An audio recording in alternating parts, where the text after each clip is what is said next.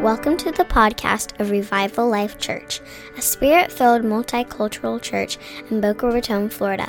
If you would like more information about Revival Life Church or Pastor Carl Thomas, find us on the web at revival life church dot org.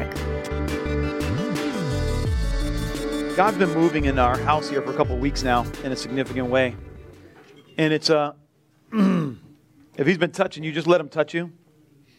How you feeling? How's the second row doing? Second row good? Fire on the second row. Give it up for Kellyanne over here.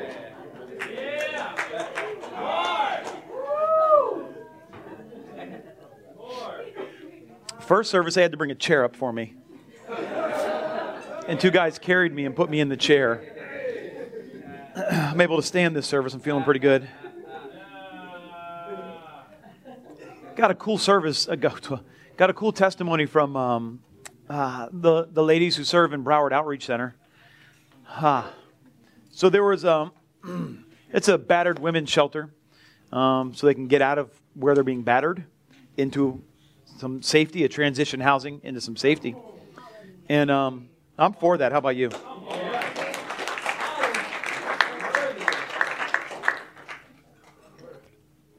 So we have some ladies who. Uh, serve there, and um, it's kind of cool because ah, um, they just developed relationship. How's it feeling, Pastor Tracy? Is it touching your heart? Holy Spirit's doing something in my wife's heart today. Amen. For the hurting and the needy.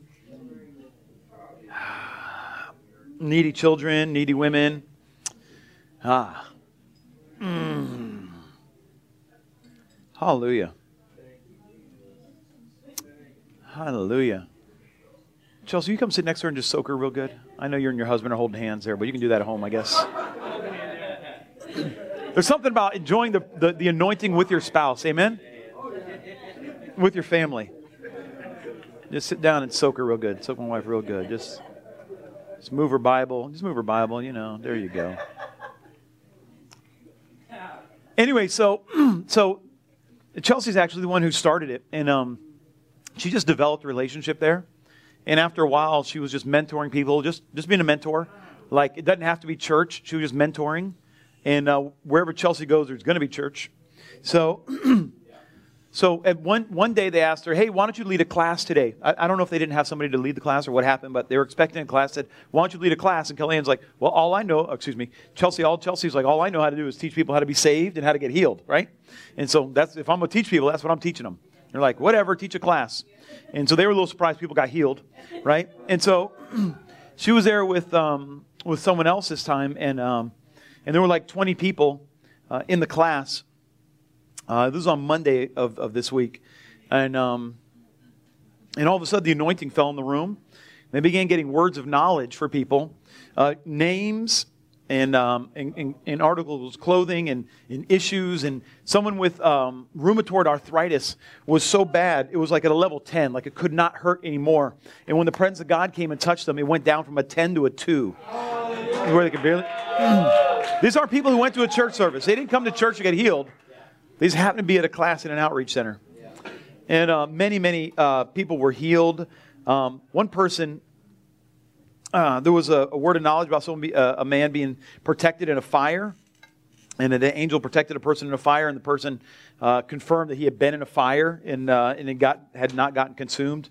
Wow. And um, mm, mm. oh, there was one lady who had a punctured lung and a broken rib, which is not sure why that's funny, but had a rib and a, a oh sorry, a rib and a punctured lung, and mm, and the pain went away right when they began to, to heal. I got a cracked rib one time, and it hurt to even breathe, you know, right? Let alone. And, uh, and here's what's kind of cool. At the end, all twenty people gave their life to Jesus. Yeah.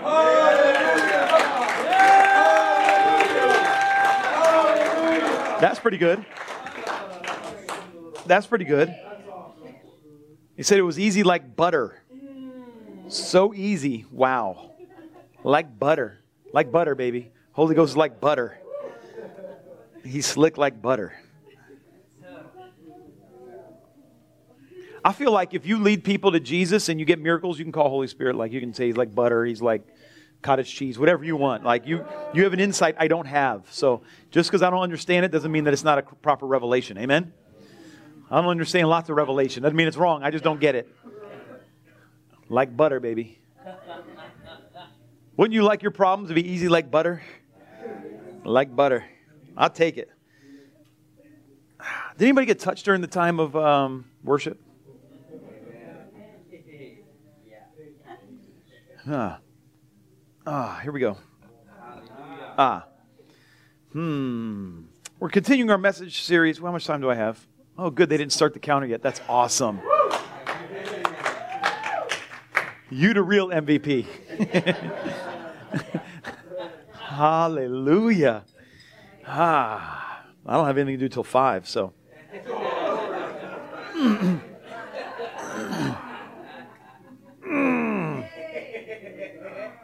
Last week, we're continuing our, our message series on Christmas miracles. And I'm believing miracles in your life this season. Amen? I'm believing miracles in your life in this season. Shadaba ka taraba.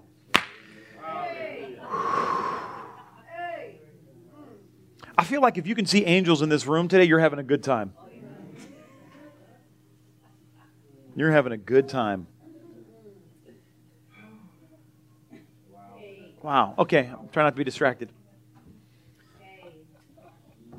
We talked about Elizabeth and Zechariah. Zechariah, you know, him, Zach. We talked about Zach and, Eliz- and, uh, and, and Beth last time.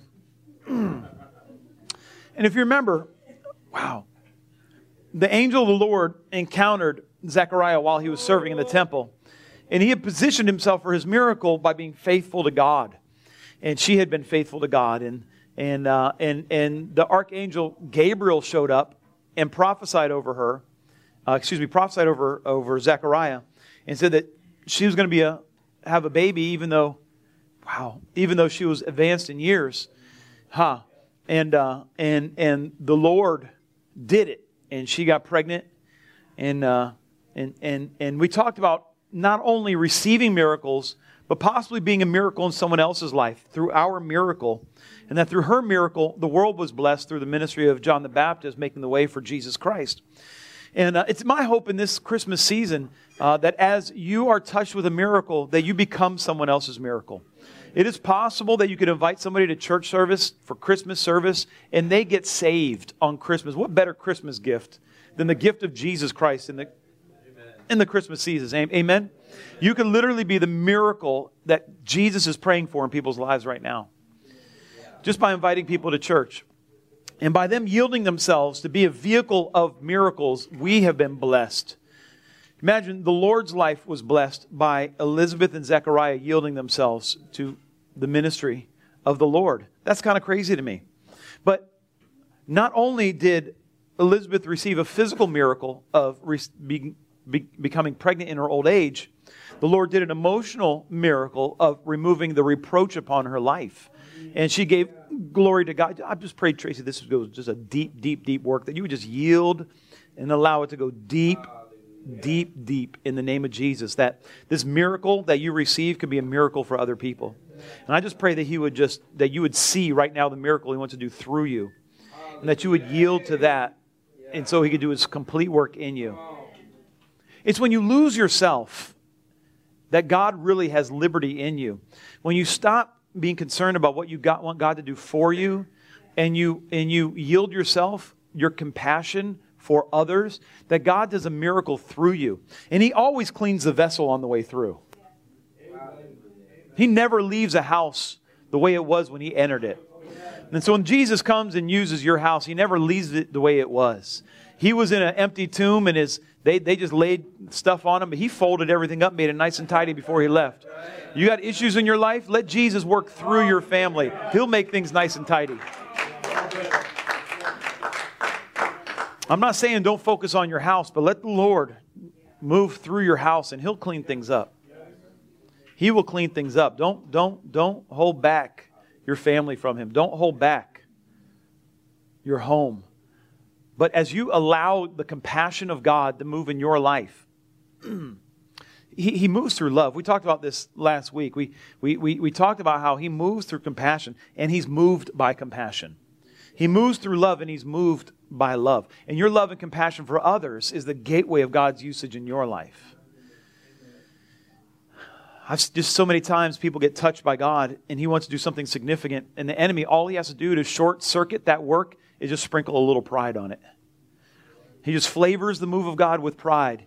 And you start seeing what it's going to look like for you, and it stops the move. Touches your heart to heal people, and you're like, gosh, I just want to see people get healed. And then you start to think, man, enough people get healed, then I'll have a big healing ministry. And I'll be on the platform.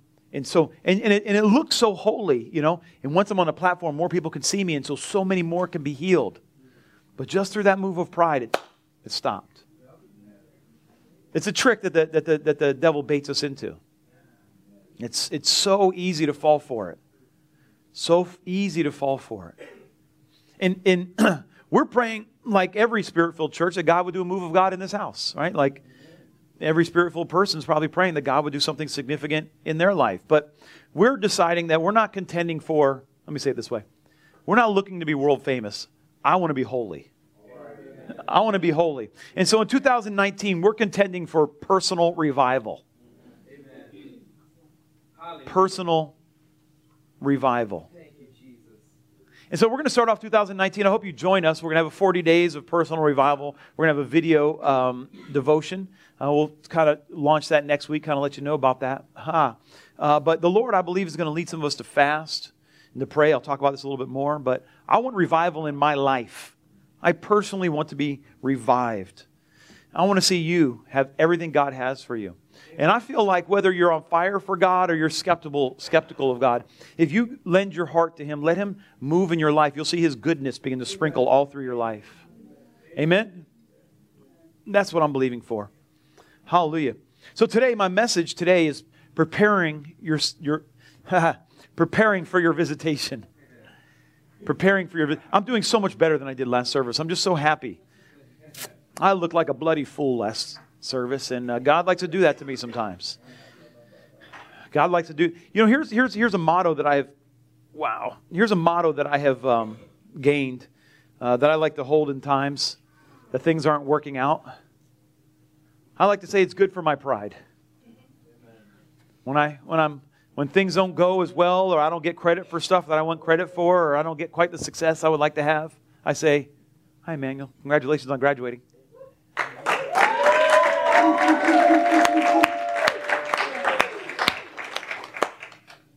Proud of you, man.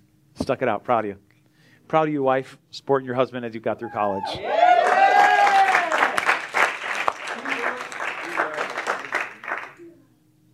Hallelujah. And you made a cute baby, so. Good job. Good job. Uh, I don't know what I was saying. I'm sure it was important, though. But, you know. So last service, yeah, um, they had to carry me and put me in a chair. And uh, I was just like, well, it's good for my pride. Hallelujah. But today we're going to talk about preparing for your visitation. If you got a Bible, we're going to go to Luke chapter one, starting in verse thirty. And let me be really clear here. I would much rather have a tiny church of people who actually want God than a massive church of people who want to hear about God. And I've really tried the other way. I've really been like, you know, that would really be cool to be super successful in the eyes of other preachers. Um, but I'm not really wired that way. And so in this house, you're just going to you're just going to be left with God. Right? You may not have the, the, the, you know, all the bells, and we don't have the fog machine and all the big church trappings. I'm sorry, but we do have God. And I'm pretty happy with that. Amen? So we're just going to have to settle for God. Amen? He's just going to have to be enough.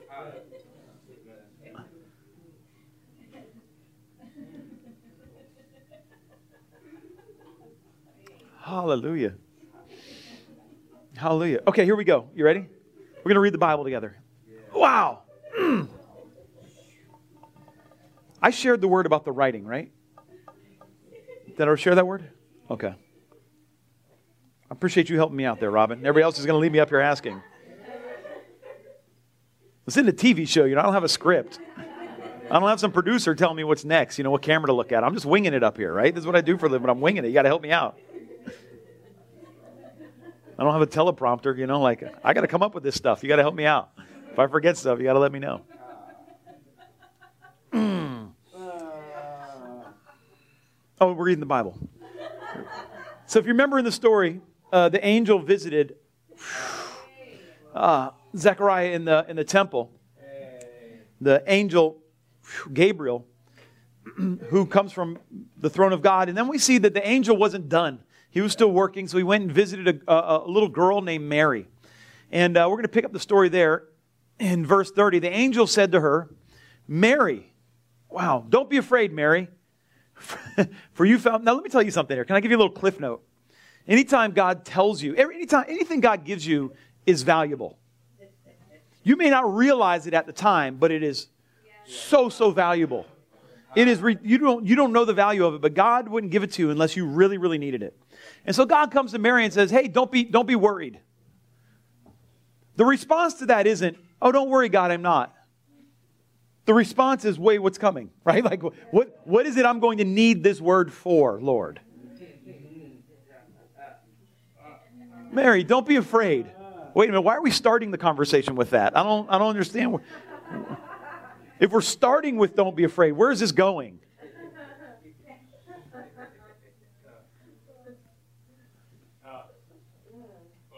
I just feel like there's people in this house. There's uh, wow, this is wild. There's um there's someone who's you've found yourself in a real desert season. People are getting touched all around you. There's revelation. There's all kind of stuff. And you feel like you are in the desert. And God is like, it's in the desert that you grow. Yeah. It's in the desert season that you graduate. You graduate out of the desert. You don't graduate out of the rainfall. You graduate out of the desert. And the Lord takes you through the desert to, to for you to learn that He's been with you the whole time, to stretch your faith, that you would stand and see the day of salvation. And um, there, there's at least three of you in this room, and you have felt isolated. And the Lord is near to you. He is very near. Amen, amen, amen. Come on. And the Lord would say to you, be not worried, I'm with you. Be not worried, I'm with you.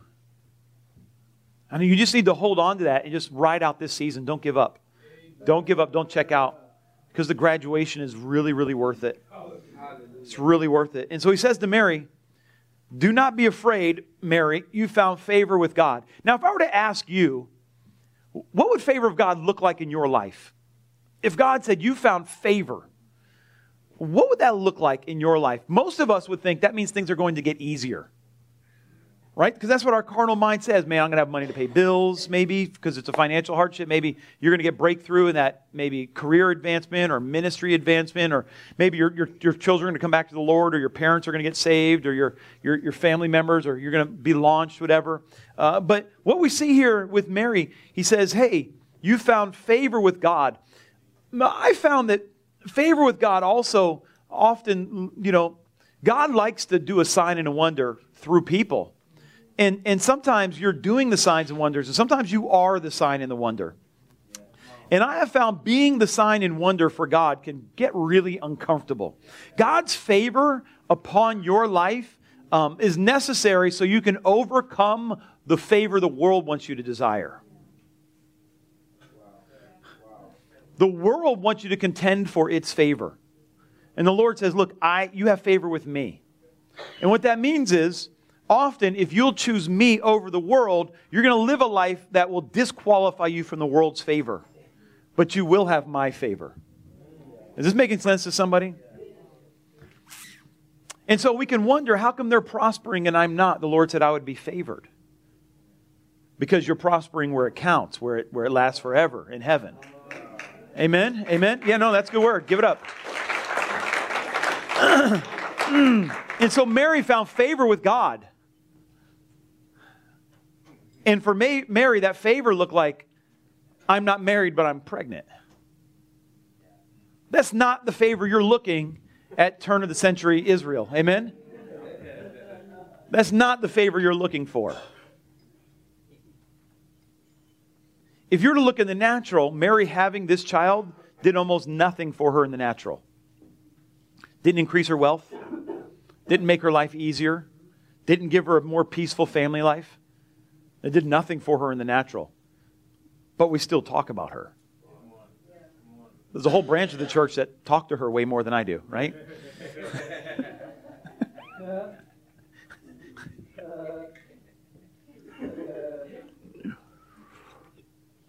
But let's pick up our scripture here. It's my last pause, I promise you. The angel said to her, "Do not be afraid, Mary, for you have found favor with God. And behold," whew, wow. Okay, here we go. Ha.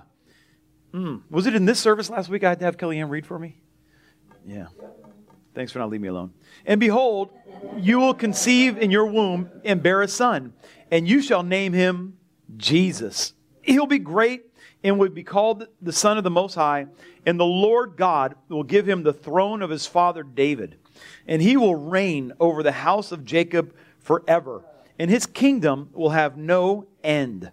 Verse thirty-four, Mary said to the angel, "How can this be, since I am a virgin?" The angel answered and said to her, "The Holy Spirit will come upon you, and the power of the most..." Mm, whew, here we go. Mm, "the Holy Spirit will come upon you." The angel answered and said to her, "The Holy Spirit will come upon you, and the power of the Most High will overshadow you. And for that reason, the Holy Child shall be called the Son of God. And behold, even your relative Elizabeth also has conceived a son in her old age. And she who was called barren is now in her sixth month. For nothing will be impossible with God." Hallelujah. Let's say that together.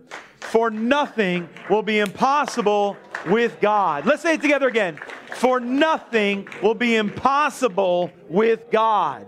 Wow. For nothing will be impossible with God. And Mary said, "Behold, the bondslave of the Lord, may it be done to me according to your word." And the angel departed her. Hallelujah. Hallelujah. Now, I don't know about you, but I've never had Gabriel show up in my house and tell me what's going to happen in my family. To me, that would be a good day. Amen? I mean, I'd like that. I would like that. I would like that. And we're in a pretty active angelic season in this house right now. Hallelujah. So you never know. And so I want to talk about uh, preparing for your visitation. I want to talk about preparing for your day of visitation. Preparing for your visitation. We we got to position ourselves, man. We, like God is trying to do something here. And we need to position ourselves to let him do it. Amen? Amen? Amen? Who's with me? Amen? I'm I'm I'm on it. I'm on it. I want it. I really want it. But we have to position ourselves for our day of visitation. Ah, ha. Huh. And so I got a couple quick steps we're going to go through, and then we're going to pray. And uh, I believe God's going to touch people even more. Amen? You know, what we need to do is we, we, we have to value what God values. We have to value everything he values. God, God, doesn't, God doesn't just give stuff of no value. Everything God gives us is more valuable than anything we own. And often we don't get more of God because we don't value what he's already given us. We don't value what he's already given us, and we don't value what he's given other people. We have to value everything that comes from God. I mean, it has to be precious. We, every single thing that comes from heaven. And uh, God likes to give gifts. Um, a lot of people, they get nice gifts and they put it on a little display case and it goes in the back of the room and it's never, like, like that's it, right? Like that's, that's the end of it, right? It's never used. It's not precious. It's just there. And we do the same thing in church. It's called a journal. We get something precious from God. We write it in a journal. It goes in the journal and that's the end of it. Then its lifespan is over. That's the end of the thing he gave us right there. I mean, you might as well, it, it goes to the journal to die, right? We say we, we put it there so we can remember it and, and, and, and to recall it. But no, no, it just goes in the journal and it dies. And we need to, we need to value these things that God gives us. We gotta, we gotta, we gotta let these things that he gives us start to shape our life instead of seeing how we can use them. We need to allow these things that God has given us. It can't just be something on our display case. It can't just be, oh, I got a pro- prophetic word from God, so I know it's going to happen, and, and that's the end of it. Where we go brag about the things that we own. Oh, look, we know I got this word from God. No, no, I got that word from God. I got this prophecy. I don't care what you got from God. What are you doing with it? Wow. We have to value it. Yeah. I grew up broke, so I, I have this, I, I fall into this trap of getting really nice stuff and not wanting to use it, so I wanted to stay nice. Yeah. Anybody else like that? I got something really nice, but I don't use it. But if I don't use it, why would God give me another? Why would I get more if I don't use what He's given me? The poverty mentality says I can't use it too much because then it'll get worn out. I won't have it anymore. I fall into that trap. I, uh, I have to constantly renew my mind from a poverty mentality. Now, some of you need to renew your mind from a waste everything you own mentality. But I get this poverty, poverty mindset. And so I, I, I used to, um, for many years, my, my clothes didn't fit well. I had these big shirts. Like I always wore really big shirts. And I was like, why do I wear really big shirts? And I remember when I first got in the in the um, uh, in, in in my career field, uh, I would have to get my shirts laundered all the time, and they would shrink. And I didn't want to have to keep buying new shirts, so I would buy shirts that were too big so I could wear them longer so they wouldn't wear out. So I looked like a clown half the time. Instead of saying, I, I believe I can buy new shirts when they don't fit and just buying clothes that fit. Does this make sense? I'm just being transparent. Does that make sense? Like, like we can actually use the things that God gives us and He'll give more instead of just leaving them in the notebook and hoping He brings more, right? We have to value everything that He gives us for now. Some, I mean, a few words you have to sit on and believe, but everything is for now. Part of it is for now. What do you do with it now? Right? We don't get married and then start walking out our vows three or four years later. It's now. Now, most stuff you value you can't even do right now. You don't even know what you're talking about. You don't even know how to be married, right? I like to tell my wife all the time, premarital counseling is wasted on the unmarried. They have no idea what they're talking about. Oh, no, no, I'm very flexible. Are you really? Oh, no, no, these things don't matter. Right. Right. Absolutely you are. I mean, since you've never had to be before, but you're totally flexible. Absolutely. Yeah. That's why there'll be no arguments in your marriage, right? Yes. And you'll do all the laundry together, and you'll always go grocery shopping together. Absolutely. Yeah, I know. I know. Absolutely. Yeah. Uh-huh. That's exactly what's going to happen. But that's, you know, premarital counseling. That's what it's like. I mean, we do premarital counseling. We're like, hey, bring your budget. They bring the budget. We're like, hmm, this is an awesome budget. You plan on never buying toilet paper because I don't see it in your budget. You're going to use ketchup because that costs money, right? Like, because you don't know. You have no idea. We should do premarital counseling like eight months later, right?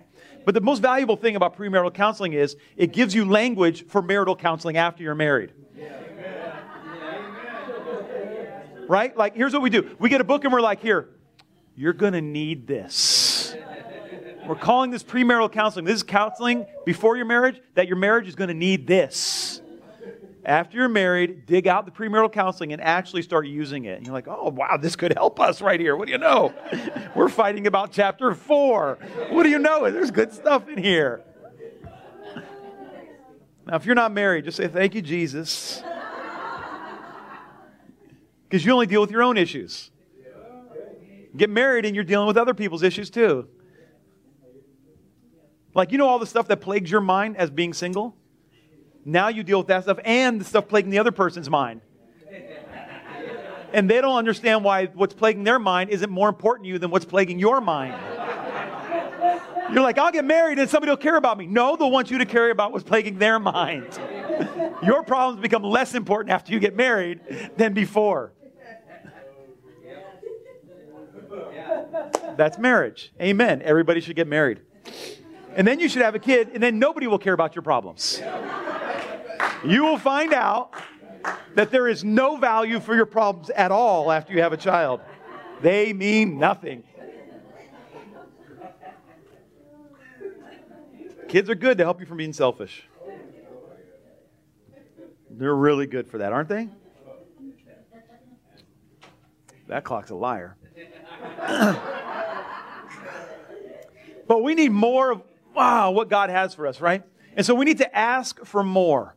We need to value what He has for us, and we need to ask for more, right? We for, to prepare for your personal day of wow visitation, you need to ask for more Jesus. You just need to ask for more, right? We need to ask. Let's just ask for more. Lord, we want more. I want more, Lord. Luke one thirty says, hey, the angel came and said, don't be afraid, Mary, for you have found favor with God. Listen, you have found favor with God, and the Lord is conceiving something inside of you right now, and you have to value it. You have to value it, and you have to let it grow. Amen? But this thing is going to require sacrifice. Listen, all of our lives are full. We all have full lives. Amen? We all have full lives. So if we want more of God, we're going to have to get rid of something else. We have to make room for God in our lives. And, and, and many of us, we have to lay down our dignity for what God wants to do in our life. See, when God comes into our house, like he'll come into our kitchen, and he sees that you have your kitchen nice and arranged, how you like it. And he's like, actually, I'd like this counter right here. I'd like this whole cupboard right here. You're like, but I'm using that for the china. He said, that's awesome. I'm moving into that counter now, right? Like, no, no, that's my good stuff. Exactly. Why don't you throw all that good stuff away? Because I'll be using it from now on. But you're putting plastic cups in there, God. Yeah, absolutely. When the When the friends come over, you're going to serve them this. You're like, but then I, I won't look as good. That's how that works. When God comes to your house, he chooses the room. You're like, I've made room for him. He's like, oh, that's awesome. You've made room for me. That's awesome. Yeah, no, I'll come in and do what I want to do, right? See, this this is what happens when God comes. We we have to ask for more, but we have to make room for more. Amen? Like, like, like we, we you may need to give up your, your you may have to give up your mornings. You may have to give up your, your prayer time at three in the morning. You, you, you, you may need to give up your respectability. I was uh, getting a new phone this week, and I was in Best Buy, and uh, it was super crowded in there, super busy. The girl who was helping me, they wanted her to do three other things. She's like, as soon as I'm done with this, as soon as I'm done with it. And the Lord starts talking to me about her and about her marriage and about her family and what God wants to do. And I'm like, well, this is awkward because it's busy, lots of people around, and I'm about to start prophesying to a girl I don't even know she's saved, goes to church. I'm like, hey, uh, do you go to church? She goes, eh, sometimes. My God, not a lot to work with there. So I just begin to share with her what God's going. And I felt, you know, no matter how many times I do this, I just feel awkward. I feel like you came to work, right? Like you didn't come to do this. Like you didn't show up for church. You came up just trying to activate my phone and move on to your next thing. But God has decided there's something more happening right now. And I know that if I value what God has said more than what's happening right now, I will be blessed. And if she will value what God is speaking right there, her family will be blessed. And so I have to honor it and put a value on it in a way that I hope that she will honor and value it so that she can receive the blessing that God is trying to release to her. Does, does that make sense? And if, it, if it's not a big deal to me, it won't be a big deal to her, and she won't receive what God has for her. So I had to look a little awkward. I had to get awkward right then. I had to, I had to, I, I had to get awkward and just tell her what God. So I had to give up my right to just look like a, you know. And so I'm like, it's so funny because I was just like, hey, oh, I saw she had a wedding band. I was like, oh, you guys married? She goes, yeah. And I said, hey, is it, is it going well? And she looks at me like, huh? And I'm like, I'm happily married. Like this isn't going anywhere. I promise you, this is not. This isn't going anywhere, right? Like I'm, I'm, you know. And I just felt like the Lord told me, you know, don't tell her you're a pastor. Because that's like, that gives you like a card to be spiritual, right? Like, even when I wasn't a pastor, I would just tell people I was a minister. Because it just gives you a card, right? Like all of a sudden you're an authority. And I would just tell, you know, I'm a minister of the gospel, and because uh, you are. Amen? Amen? So I would get in a word, and I would just tell people, yeah, you know, I'm a minister of the gospel, and uh, and I just felt like the Lord had wanted me to tell you this, that, and the other. And so it just gives you an authority. But I felt like the Lord told me not to tell her that. Just I had to stay awkward. Yeah. But that's what it costs to have the anointing in my life. And I'm willing to pay it because he's worth it. Amen? Amen? See, your relationship with God positions you for the miraculous. Your relationship with God positions you for the miraculous. And, and we have to live out of that position. We have to elevate that its value in our life so that we can have more of it, right? We ha- like you have to cry out for it. You, you we can't just be We can't just be nonchalant and then believe God is going to come and visit us. We can't just say, well, I'm just going to do whatever I do, and then God will just come and do whatever he wants to do. We can't. We have. You have to value him. You have to value what he wants to do, and you have to cry out for it. There has to be times of, God, whatever you want in my life, I want it so desperately. I so desperately want you to visit my family. I so desperately want you to visit my children. I so desperately want you to visit my town. I so desperately, like it bothers me that I pray for people and they don't get healed. That's not okay with me. It's not okay with me that every spiritual son and daughter that I have doesn't come to full maturity. That is not okay with me. That bothers me deeply. It bothers me deeply that people hold on to nonsense and replace religion, I mean, replace relationship with Jesus with religion. That is not okay with me. It bothers me deeply that people get saved here and they don't stick around, get filled with the Holy Ghost, and grow in Christ. It bothers me deeply. Amen? Yeah. Amen. I can't just say, well, God, if you want to fix it, eh, whatever. But if not, eh, whatever. No, it's valuable to me. And what God wants to do is valuable to me. It's the most precious thing in my life. Amen. There's nothing more important than God. There's nothing more important than the presence and power of God in my life. And it's just not okay with me that people I love deal with sin and don't get victory over it. It's not okay with me that we have an opioid crisis going on and we have no answers. It's not okay with me that our government is lying nonstop and it's not a problem for the church. That is not okay with me. It's not okay. We need the truth of God in our country. We need to love truth no matter who brings it. And it's not okay with me that lies are being exalted. It is bothersome to me. Like, we must have more of Jesus. The church, unfortunately, has learned how to compartmentalize him. I'll receive his blessing in money, but I'm not going to receive his blessing in conviction. Listen, you can get part of God, you can get a power of God, but you won't get the whole person unless you surrender your whole person. You get Jesus, you get the conviction of Holy Spirit. Through the nineties, we, we nineties and even the early two thousands, we learned, and there's people in this room who can attest to it, we learned how to operate in the power of God without any character. We learned how to do fancy stuff and not have our house in order and not even care about it. We learned how to how to how to how to have a, a church where the, the, the gifts are flowing, but we don't actually do anything outside that front door. That's not having Jesus. That's not having the whole counsel of God, right? Like, if we're not a Christian out there, we're not a Christian in here. If we're not an evangelist out there, we're not an evangelist in here, right? We learn in here so we can be something out there. If you're a greedy fool out there, you don't come in here and all of a sudden you're somebody, right? Like, that's where our, our theology is tested, amen? Not in here. Does, does this make sense? And so we want all of God. And when we start asking for Jesus to come, he's going to start touching stuff like he's God. Amen. He's going to touch the little areas that we're protecting. The little attitudes, the, the selfishness, the, the fear. He's going to start touching the insecurity. He's going to start touching the ways that we protect ourselves from the world. He's going to start touching things in our lives. That's, that's what happens when he comes. He comes and acts like he's God. And he sets everything in order. And we have to value everything God does. God puts his finger on something in your life, don't run. Stay and let him finish it. It's going to work out better. You're not going to get away from it. It's not like you can go to another church and God's going to start a new plan.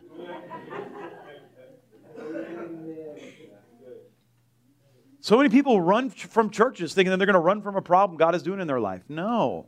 You're just delaying things. People need to learn how to, like, I am going to stay here.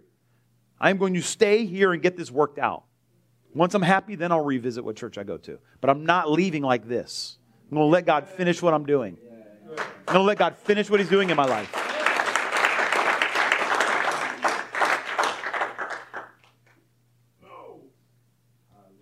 Huh. We need to have expectations that God's going to move in our life. We just set our expectations for God to move. God not moving is no longer an option in your life if you're crying out for the presence and power of God. It's just not an option anymore. God not fulfilling his word in your life is no longer an option for you. We need to well, like, we need to set our life's expectations by the prophetic words that we get. We got to drag out some journals and write down some stuff that God said he would do in our life and begin to just focus on these things. This is what I'm believing for God to do in my life. This is what I'm looking for. I am looking for it. I saw it in this prophetic word, and now I am looking for it. What did God say he was going to do in your marriage? I am looking for it. What did God say he's going to do in, your, in being single? I am looking for it. Maybe God promised you a mate. I am looking for it. And I'm not going to compromise. Amen. I'm not going to compromise. I'm going after what God said. The Bible says in Romans that hear, the, the faith comes by hearing and hearing by the word of God. Not the word of the Bible, the word of God. So maybe he speaks to you through Scripture. Maybe he just spoke to you. You need to remember what he said and let that breed faith in your life. This is what I'm lining my life up for, and I am not compromising. Amen? Yeah. We can't just be nonchalant about it. We have to value his coming. Listen, the angel prophesied to them in Luke one thirty-two. He said, "He will be great and will be called the Son of the Most High. And the Lord God will give him the throne of his father David. And he will reign over the house of Jacob forever. And his kingdom will have no end." What, what, what do you think? What do you think Mary did with that word? Think she just treated him like any other kid? What do you think happened? Jesus growing up and you think, you know, oh, he's at the temple. Oh, we lost him. Ah. Ah. Whatever. Remember he was fourteen and thirteen, fourteen, around there, about the bar mitzvah age, and he's becoming a man. He's in the temple teaching them what's going on, and like he started acting like he was a man at that point. Didn't tell him, "Hey, Mom, by the way, I'll be in the temple." No, he's like, "I'm a grown man and I'm God," right? Because that's in the... And so he's in the temple teaching the priests, right? Mary, she freaked out. It wasn't just like, ah, well, I guess we'll have another kid. We'll just replace old Jesus there with someone else. Just get another one of those. No, she like, she like, I have to take care of this. This is the promise of God in my life. This is important. I can't say it didn't work out here. I'll just try it over there. Hallelujah. I, I, I get so, I don't know. My wife and I have seen the opposite of this so many times, and it's like, it just it just hurts to watch. We love people, and we want you to be free to do whatever God has called you to do, but it's it hurts so bad to watch people say, "God told me to do this. He called me to do this. This is what I'm going to do. It was the Lord." And then a month later, an easier path shows up, and they just, just like that wasn't even important. The Word of God wasn't even important. It was just like it was just like a, a, a, a match on, on Tinder. They just, whatever. Now I'm just going to do something else. It scratched the itch for that night, but now I found something better. And it's just like, gosh, is that all Jesus is? Is that all the Word of God really is in your life? Like, I got some pleasure one night, and that ought to be enough? Like, like if if getting the Word felt that good, imagine the fulfillment of the Word. Right? And like, like we've settled. We've settled for just getting the Word. We've settled for just the hookup, as opposed to what, what's supposed to be behind it. It just it just hurts to watch. I just I, I I hear people's stories about this hookup culture, and it, it hurts my heart. I'm like, wow, you're worth more than that. This is this is painful. This is painful to watch. We need to let Holy Spirit have His way in our lives.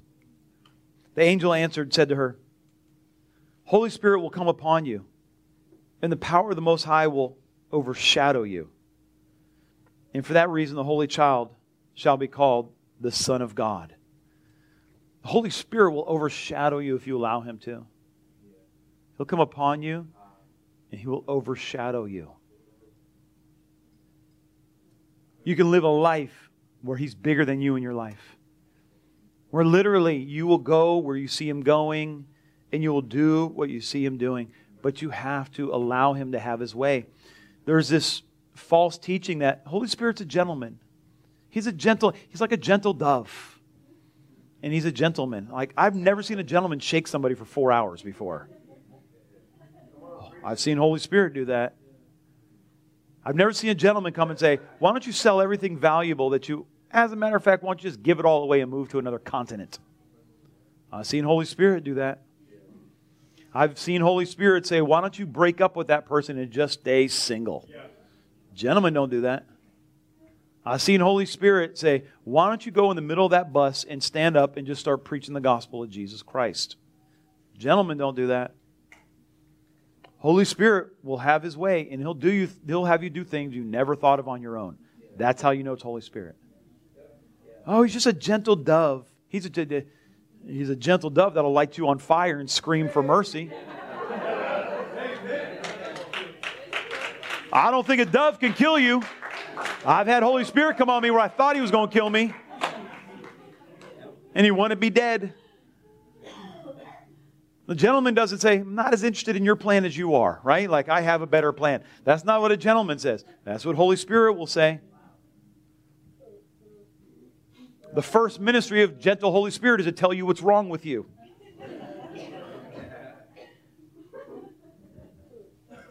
Oh, I know you protecting this seems perfectly logical, but I call it sin. How about we start dealing with that so I can live in your life? That's Holy Spirit. That's what Holy Spirit will do in our lives. And we just have to drop all of our guard against Holy Spirit and what He wants to do in our life. And some of you need to be able to go say, you know what? If if it means I have to fall down, as weird as that is, I will fall down without having to have it explained to you why it's important. Why? You want me to tell you why it's important? Because He does it. That's why. I have no idea why He does it. I do not. Well, I do know why. You know why you fall down? Because you're not standing anymore. That's it. Like that's that's why. And if you're not standing, you fall. That's all there is, right? Why does He manifest that way? I don't know, but He does. Why does He make me do that? I don't know. That's just what He does. And I have decided if, if I get the living God in my life and it just causes me to look a little weird at times, sign me up. Sign me up. I've been as cool as I wanted to be, and it didn't produce nothing, right? Sign me up. Look at this. We have to tarry for His presence. Luke twenty-two, excuse me, Luke twenty-four. Jesus said, "Behold, I'm sending forth the promise of my Father upon you. But you are to stay in the city until you are clothed with power from on high." Here's the funny thing about this verse. Jesus assumed that we would value the promise of the Father. That we would value the Father's promise enough that we would actually rearrange our schedule and wait for it. As opposed to, well, hey, no, no, no. They said that they will call at this time. Eh, well, if they don't call, you know, within five minutes of that, I'm, I'm leaving anyways. Jesus just assumed that it's as the Father promised that He would send His Spirit, that we would wait for it. That it would be important enough for us to wait. I believe He's worth waiting for. We have to surrender and allow God to shape what success looks like in our lives. The world has time frames for you to achieve stuff. Jesus doesn't share those time frames. People just say, oh, we don't know the time of the return. No, that's an example of how we don't know when He's going to do anything. Like, it's not for you to know the times or seasons. He didn't say of that. He just said it's not for you to know the times or seasons. Like, not only, not, not like you don't even know the season you're in. And we still think we can know everything. Like, oh, God, you got to just explain it to me. You don't even know what season you're in. I love meeting people like, I'm just in a fruitful season. Oh, are you? That's awesome. You know that, do you? Okay. You clearly know what's coming next. Does that make sense? If you feel like, man, I still don't know what season I'm in. Amen. That's biblical. Welcome to faith. Corey, you, you with me this year? Come on up. I never know who's coming up. I know somebody's coming up. If nobody else, Corey is. Give it up for Corey, everybody.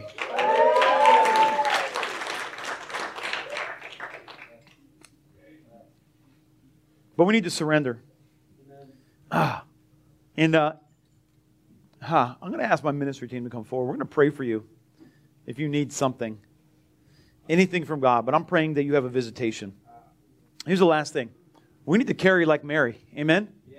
We need to carry like Mary. Mary was like, I'm pregnant, and I'm going to protect this thing. I'm going to protect this thing. I'm not going to, it's not going to be trivial. It's not going to be light. I'm going to protect this, this promise. I'm going to protect this baby. Listen, here's what she said with the word that was given to her. Here, here, here's what she received. For nothing will be impossible with God. That's what the angel told her. She's like, hey, be it unto me according to your will. Nothing will be impossible with God. I don't know how delayed your promise is.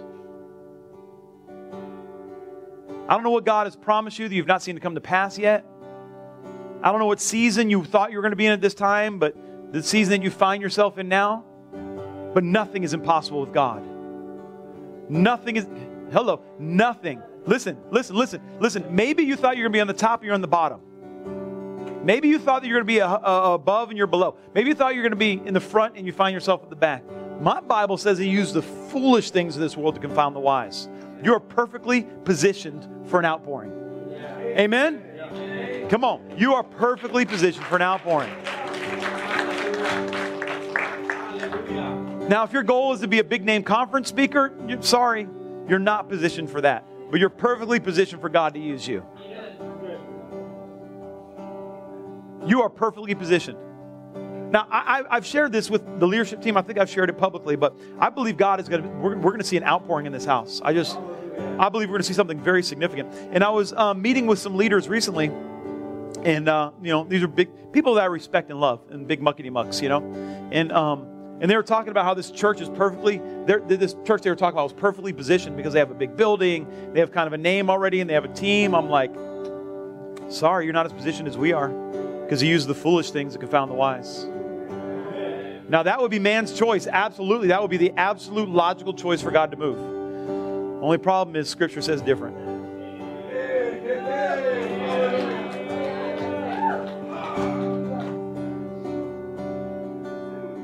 I've never seen God say, oh, you're doing man system so good, I think I'll just go ahead and bless that.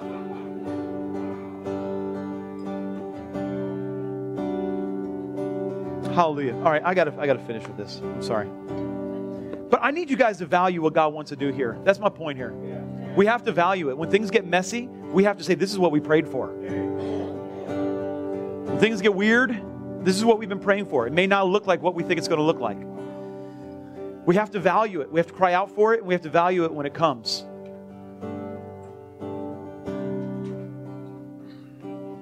I, you, you, you, you, you don't have blind eyes open and then have a nice, clean church service. All you need is one blind person seeing, and you've destroyed your service. That's the end of the service right there. That's, that's the end right there. Corey's experiencing revival right now.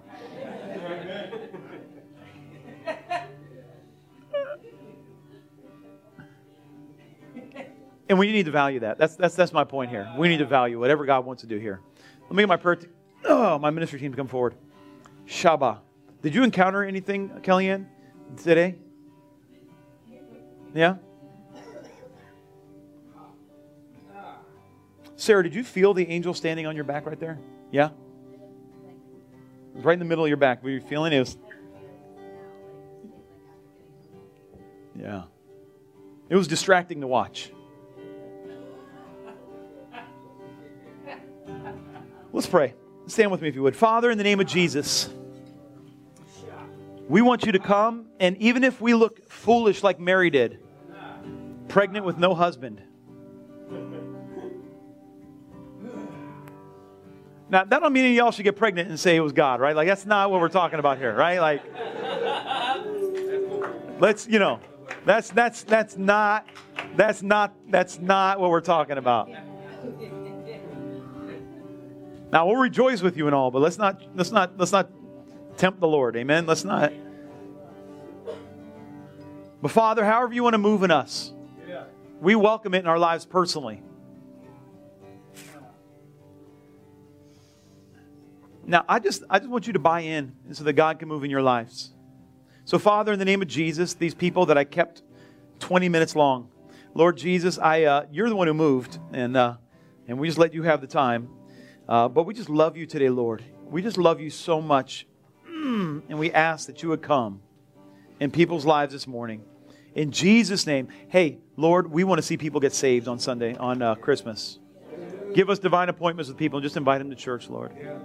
I felt so bad because when I met with that woman at Best Buy, I didn't have a single card left on me, an invitation card. We have invitation cards in there, and God's going to bring you divine appointments with people you're supposed to invite to church.